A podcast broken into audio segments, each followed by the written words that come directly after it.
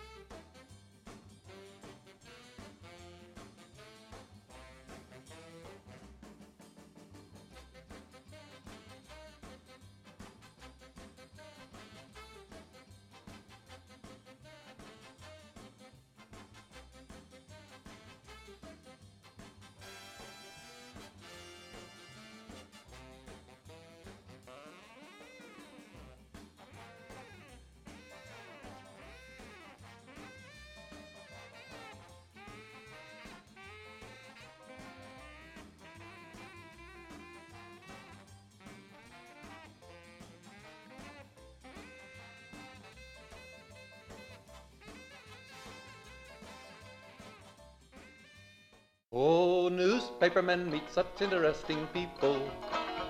They know the lowdown, now it can be told.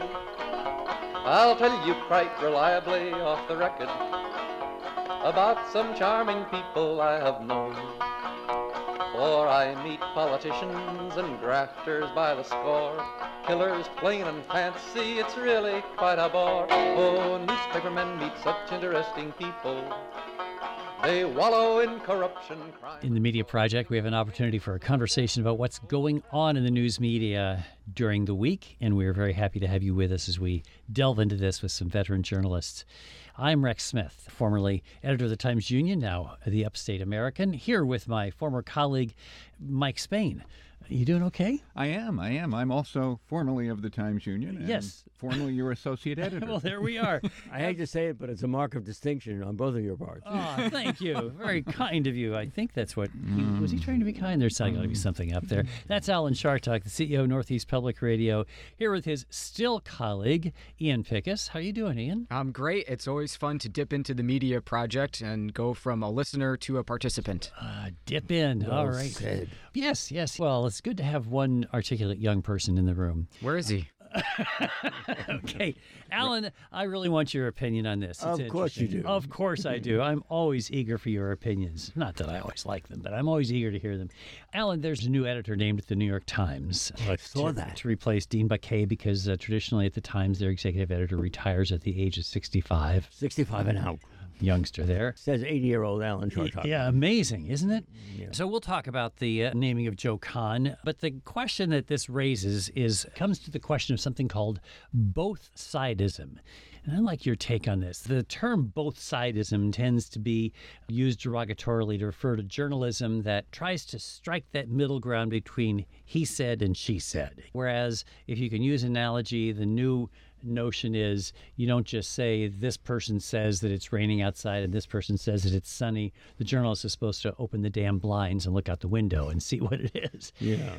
Where do you come down on this notion of how journalism fundamentally ought to operate? Well, there is such a thing as right and wrong, Rex, as you know. In other words, in every situation, one can take a look and see what the competing thoughts are and say, okay, I think this is right and this is wrong. When you have both sidisms, in other words, you want to make sure that both sides are, are accurately quoted, that's fine. I get it. I understand that your listeners or your readers are going to want to uh, want to know that um, everything has been covered. And yet, I think journalists have a responsibility to sort of add perspective so that if there's something that is definitely wrong, you don't give it equal presence with, you know, what is right. Mike, you like that answer? yeah, I, I think that's good. I, I, I think it's important to Thanks, Mikey. reflect. No, no, no. I, You can come back next week. no, you need the journalist needs to basically attribute what he's reporting or she is reporting, and then give weight to positions that have weight to them and to give little or no weight to positions that have no weight to them. And, and we see that all the time. The trouble is, it's really important to be perceived as unbiased and balanced by the public, or they won't trust you, and then the work you do has much less value to people. So it's in that genre that I think a lot of journalists put in at least some semblance of the other side so that they can at least demonstrate that they tried to let either side, uh, you know, express it. But if you're talking about factually, demonstrably factually provable events like whether it's raining or whether Joe Biden won the 2020 election, I think it's important that you just state them as it is and not give credence to the or it's sunny somewhere, you know. uh, so, so it's a tough balance. Journalists need to. It, it's like the Supreme Court. There's a big debate right now about the Supreme Court being perceived as biased, and that will undermine the court's ability to do what it does. I think journalism in general, if they are perceived as being for a certain side, liberal, conservative, right, left, it isn't right or left, it's right or wrong. I agree, Alan. That's a good point. And when it's right, you say it, and when it's wrong, you call it out. Now, Ian, you run a newsroom, and I've been standing there as a reporter has come up to you and you've said, What about the other side? Yeah, I think we've gotten into a little bit of a bind in the last six or seven years where you're seeing more phrases in print and on the air like claimed without evidence or even lied, which was a new ground for a lot of journalists to, to say. I think the problem that we've run into is if half of, let's say, American politics, or even uh, close to that percentage right now, is a party in power or with some power that is publicly saying myths, truths, or is basing its platform on the 2020 lie. And those people are currently in Congress or running for election. It becomes very difficult to leave the mistruths out of your story when they are, let's say, the member of Congress. And that's something I don't think we've quite solved yet. Yeah, I think you have a good point. When you recognize, as Alan says, that something is untrue, but it's being stated by a member of Congress, it is really hard. You have to call out the lie but calling it a lie does put you in the camp of the opposition, doesn't it? It exactly. is actually leaving journalists in a very awkward situation, and journalists themselves are criticizing it. I'm looking at a column here from Perry Bacon Jr., who's an opinion columnist in the Washington Post, and he is claiming that both CNN, which has announced that under new ownership it is turning back towards straight news and away from the opinion and the commentary that is popular with MSNBC and Fox that both CNN and the New York Times are making a mistake by trying to be as fair as they have been trying to be. I don't know. He says if I were Trump, I would be ecstatic about these announcements because he thinks that it's going to give a green light for more of these lies. Well, as we remember, Trump was a lying, lying, lying, lying lying, lying liar, and he was he he always just told one lie after another. So as you say, Rex, this is good news for Trump. Nevertheless, have our politics now come down to the point where we just lie, where people just are allowed to lie and nobody does anything about it?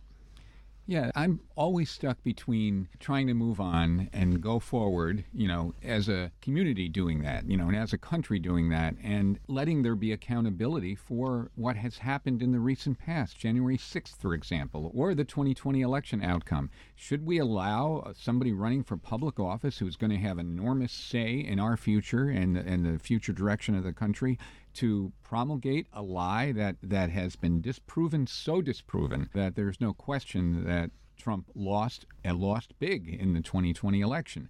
And yet, people will use that line that he had it stolen from him to ingratiate themselves to a, a, fairly sizable part of the electorate trying to win their votes. And it needs to be called out. 70% of Republicans believe it. And so say they believe it. Say, well, no, no, no. I, I mean that just to clarify. A lot uh-huh. of times when you dig down deeper, they say, yeah, I don't really believe it, but I know it really drives them crazy when we say it. So I keep saying it. You know, you know it's, it's like the, the birther thing with Obama. Not many people believed it once they're presented with the truth, but they love to say it because they know how offensive it is to their political opponents. But then others who really don't know hear them, and then they do believe it truly. so it, it's a mess. It's awkward because a lot of the candidates, though, whom we are covering, or less in this community, I think, than if WAMC, for example, were in Georgia or Alabama, where there are primaries going on, where Republican candidates are vying for Trump's attention and therefore everybody's jumping in more. saying it was stolen. What would you do, Ian, if you have a reporter out there covering a primary and you've got candidates saying, yeah, the election was stolen? Doesn't that put democracy at risk? I think it does, and I think at this stage you would have to do what the Washington Post and others uh, sort of pioneered in 2016, which is to do live fact check in your story and call every single thing that you hear that is inaccurate inaccurate. If the entire primary is a debate about who can embrace the big lie, that's going to have to be part of the coverage, I think. And if, unfortunately, if the listeners or the audience is going to turn against you for that reason, I think you have to be willing to make that sacrifice to a certain degree. You know, we're covering primaries here in the Northeast, and it's interesting having spent a couple of weeks on the Vermont primary for House. Those are not the discussions happening there. And I am grateful for that because it makes our job a little easier when the candidates are not on such an extreme. And democracy is is interesting because there is a great sense that in fact democracy is at risk in America right now. There are efforts to uh, well, successful efforts in a number of states so far to substitute political judgment in place of nonpartisan election officials. To say that state legislatures will now have the final say on authorizing the votes in a presidential race as opposed to the vote count itself, uh, and how you cover that is very difficult if you really believe in democracy. Uh, journalism ought to support democracy, and you have to then call out these things. But then, if you're in Oklahoma, say, if you're the editor of the Tulsa World or something like that, you are going to be the target. And I read these papers all over the country for my weekly newsletter, The Upstate American. I read the Tulsa World, the Omaha World Herald, and the Lincoln Star in Nebraska, and those papers, and they are really finding it difficult, I think, to cover this stuff. Just a question, uh, Rex. How does one get a hold of the Upstate American? So kind of you, Alan. Yes. You can just Google Upstate American. www. Upstate American is uh, what it is. Uh, what do you do in that? I can tell you what he does. Used to be every Saturday morning when when Rex was editor, and after he was in a editorial board senior position at the Times Union. On Saturday morning, you could read his thoughts and his columns and his reasoning and his pontifications. And, and when he did retire from the Times Union, he continued that on a platform called Substack, which is a place of lots of great conversation going on online. And by the way, Alan, one of the interesting things, and very kind of you to ask, is though, don't you feel, I wonder if you do, do you feel a bit more freedom since you write two different columns a week? I do. Plus, you have commentary here on the radio. I feel a bit more freedom writing on a platform that is sort of my own as opposed to being in the pages of the Times Union. I- Not that I didn't feel like I was telling the truth there, but don't you feel kind of free when you write your I Publius column? E Publius, I guess would be the proper way to pronounce it. in Yeah, but. I've always called it I. I do. like the media project. Don't you uh, feel perfectly free to say what's on your mind? Well, uh, Rex, I'm going to disappoint you, I am sure, by telling you a great secret. I have to write two columns a week. Mm-hmm. That ain't easy. Mm-hmm. And so, about uh, Friday, I write them on Saturday and Sunday. One on Friday, one on Saturday, one on Sunday. That's Re- three. Hold on. That's No, no, no. One on Saturday. Oh. And one on Sunday. Oh, okay, that's two. And what happens is there is this incredible pressure on the left side of my brain. What the hell am I going to write on this week? It isn't much more than that. And I'm sure it's something that you guys have all suffered with, you know, when you need to come up with subject or two. And what's happening as I get older, I'm finding that I tend to repeat myself a little bit more. So that, for example, It's okay. Nobody pays attention the first time. well, th- yes, probably, but but uh, for example, I had a conversation with Governor Kathy Hochul the other day. It was the first time she had admitted me to that inner sanctum, and. I think I got at least three columns out of that. You got to go with what you got. You know, actually, that's a great message to uh, journalists everywhere or to any writer. When you're stuck, the answer is do more reporting, right? Yes, exactly. you got to pick the phone up. if you send Ian, if you send a reporter out to cover an event and the event you anticipated didn't happen, you don't want them to come back empty-handed. You want them to find another story. It's so true, and especially in broadcast where the show is an hour long 365 days a year, no matter what. If the hmm. legislators aren't in town, if it's a holiday, if it's Patriots Day and the offices in Massachusetts are closed, that show is still an hour long. And that's where I think we probably earn our salary is being creative, even when, you know, the normal run of stuff isn't happening to still come up with our stories. And that's why sources are so important. Mm-hmm. Who you can call who will actually have Who something to who tell you. know. now, the problem with that, of course, I'm sure that you guys are ready to pounce on it, is that you don't want to be obligated to the source. And that is always a problem. So that if I know I have to write a column and I could talk in Great Barrington, Massachusetts to the head select woman. What happens when we have a disagreement? Am I going to owe that person something for having stepped in and given me the material I need for a column or a story? Ah, you know, I think the point that Ian makes is so good. You have to find the story. Actually, I got a job that way once. I was a tryout at Newsday, the Long Island newspaper, and my first day of my tryout was Memorial Day. And Newsday was located then across the street from the National Cemetery at Pine Lawn in Melville, Long Island. So I arrived at this virtually empty newsroom on a holiday, and the editor said to me, Go across to the uh, Memorial Day service in the cemetery and just write a story about that. You know, that'd be an easy thing to do, right? Well, as I was leaving, I stopped to say something to the security guard, and he said, Oh, that was yesterday. They did the service yesterday.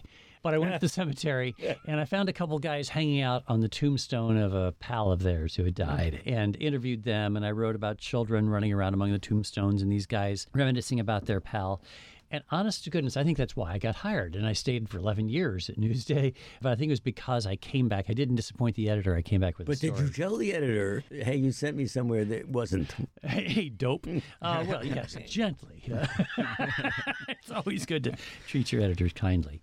This is the Media Project from Northeast Public Radio. That's Alan Chartock here with Mike Spain, Ian Pickus, and I'm Rex Smith. And I said we would talk about the appointment of a new New York Times editor because it is relevant to this issue of both sidism, which has been an accusation against the Times in years. The new editor is not 65. He is now 57 years old. His name is Joe Kahn. He's a former international correspondent, twice winner of a Pulitzer Prize. He's been the managing editor. It's very clear that he was going to get the job. And um, the interesting thing is that his predecessor, the first black editor of the Times, well, there are many interesting things, but he is replacing Dean Baquet, B A Q U E T, who is from New Orleans grew up rather poor. Joe Kahn is sort of cerebral and serious, where Baquet is kind of loose and friendly. But the fact is, the Times is staying with its pretty serious, straightforward approach in taking this hire. And there is some question when you have seen other major news organizations reach out to different communities and different kinds of leaders, the Times is sticking with an older white guy. Very surprising, you might say. The LA Times has recently hired an Hispanic editor. There are now black women at the heads of uh, most of the networks. And it is somewhat surprising. The uh, editor of Columbia Journalism Review said, doubling down at the Times. And it's an interesting situation because the Times is different from every other news organization. For one, it's bigger, 10 million subscribers now. And regarded as the best newspaper in the country, if not the world. So, what does it say, do you think, that this is their choice? I think it says that, first of all, they have the ability to do whatever the hell they want. Nobody is going to, you know. You know, nobody's going to question the New York Times. There was a period not that long ago when the Times was in real trouble. And they had to go to that Mexican fellow, wasn't, am I right, to get a little bit of Carlos a loan. Slim, mhm. Yeah, to get a loan in order to continue. So the Times is now really much stronger than it was in the past and is really the top voice in American journalism, one way or the other.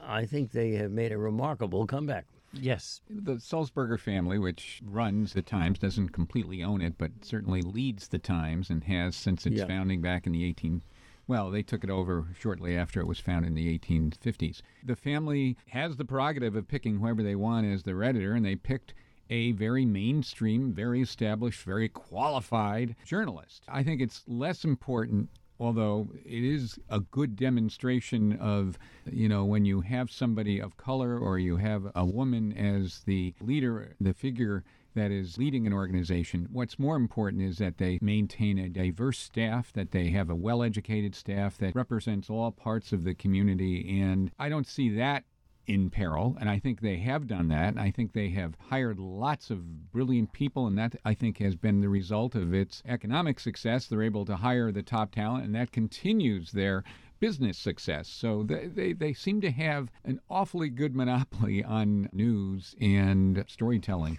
So when Queen Elizabeth dies, uh, which she may do at some point, Queen uh, Elizabeth, whose tenure is even longer than yours, amazingly. Thank you for that, Rex. I appreciate it. Um, Actually, more like 15. I think so. yeah. So, so that there's a succession plan. Is my point.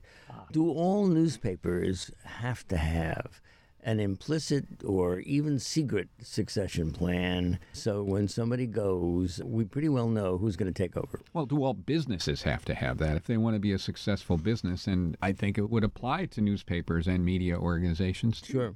It wasn't too long ago that the Times did have a rocky succession after the Jason Blair scandal, and that accelerated the clock to well, what we're talking about today, installing Dean Baquet as the as the leader. Now we know if 65 is the traditional time when Times editors are kind of shown the door. Presumably, Joe Kahn's replacement is already in one of the upper echelons, if there are to name a, a Times. Probably are a few successor. candidates already. Exactly. Yeah, I think yep. you're right, I, yeah. I expect that's true, Yeah. and uh, that does make sense. Doesn't mean that there won't be somebody from outside, but the Times has not gone outside, to my knowledge, as opposed to the Washington Post, for example, uh, who went to Marty Baron, the editor of the Boston Globe, when they needed their past editor, and then when Marty just retired, they brought in uh, Sally Buzbee from the Associated Press, uh, again the first woman to run the Washington Post newsroom. So these kinds of things, you can have a succession plan, but you also need to be open to fresh blood, so to speak. I don't mean to sound like a vulture here. Fresh, blood.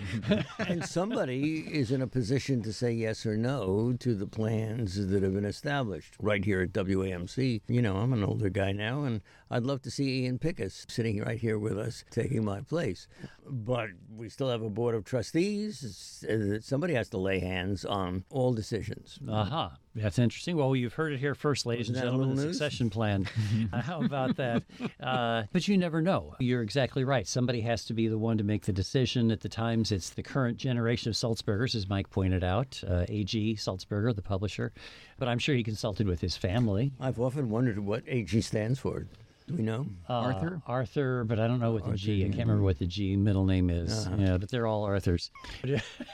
That's how they differentiated him from his dad. Uh, Yeah, so yeah, he's, that's uh, A.G. Punch Jr. Yeah, he would be the third punch. His his granddad was His punch. granddad actually, was yeah. Punch. And I but think they all, uh, for the record, hated that nickname. they did. as well as Junior, who was called Pinch, and he didn't like it He either. didn't like it either, right? Punch got the name because his sister was Judy. You have to be really old to know what that refers to, Alan, right? um, not not that I meant to spotlight you with that Not at question at all. all, Alan. Of course. No, you've always been kind. Ray. Not. the point the part of the point that is made here uh, is here's an interesting article again from Columbia Journalism Review. Let's make journalism work for those not born into an elite class. And, you know, there is some sense that the New York Times and the other elite bastions of journalism tend to be run by and tend to be delivering messages for the understanding of folks who are in a semi elite, the upper middle class of America, the people who are the politically knowledgeable, and that you need a newsroom, as Mike said just a minute ago, that is diverse. And that's a really hard thing to do a newsroom that reflects the cultural and economic and geographic and racial and ethnic diversity of the community. That's hard to do. I don't, how do you try to do that? Well, it's it's That's interesting. difficult. You know, it's it's something to, to think think about very hard about how you get different types of people in. And I, I look at my own career path, and I would not say I'm an elite by any stretch. Joe Kahn was the editor of the Harvard Crimson, and I was the editor of the Albany Student Press, a sports editor. So they're different paths. But I had the privilege to live at home for a year of grad school. I was making $7 an hour to be a sports writer, and my parents didn't charge me rent. And I had that grad school year before I showed up at, at WAMC. And a lot of people would not have the ability to do that in order to get their foot in the door in newsrooms. And that's something that I'm trying to think about as someone who looks at resumes for internships and job applicants is what did it take for this person to get to this spot today? It's a different path, maybe, than traditionally where a certain type of person could live with a relative in Manhattan for a summer and get the internship that would land them their next job. And I think we've got to rethink what kinds of qualifications we're looking for in, in some degree. Now, the person still has to be able to do the job, and that's the hard part. That's exactly right. The qualification, one element of qualification is the perspective that somebody brings based upon their background. And sometimes you you intentionally acquire some of that. You know, I'm lucky I went to this great journalism school called Columbia, you know, which makes me part of the elite, I guess, right? Not only did you go, but you graduated first in your class. Well, but but I'm a preacher's kid from South Dakota. You know, I mean, I'm really an outsider, and so, but still, But I think that makes you better at what you do. But still, there, there seems to be a bias against people who did come in. You know, Bill Keller, the former editor of the New York Times, his father was the CEO of Chevron. So he had a, a very well funded education. And yet he has turned out, even after he left the Times, you know, he. He went and helped found an organization, a news organization that covers, aggressively covers criminal justice issues and brings to light a lot of injustice. I mean, it's not like if you come from that background, you can't do really, really good journalism and you can you can report. But we need to and I think there are scholarship programs, there's internships, and there's funding. maybe Report for America Yeah. is a great mm-hmm. example. Absolutely, mm-hmm. which picks up people and puts them into newsrooms and funds. Although Report for America is kind of more subsidizing newsrooms, but I guess the selection of the reporters is consciously aimed at diversity. And the, the Hearst Fellowship that our newsroom at the Times Union used has exactly that.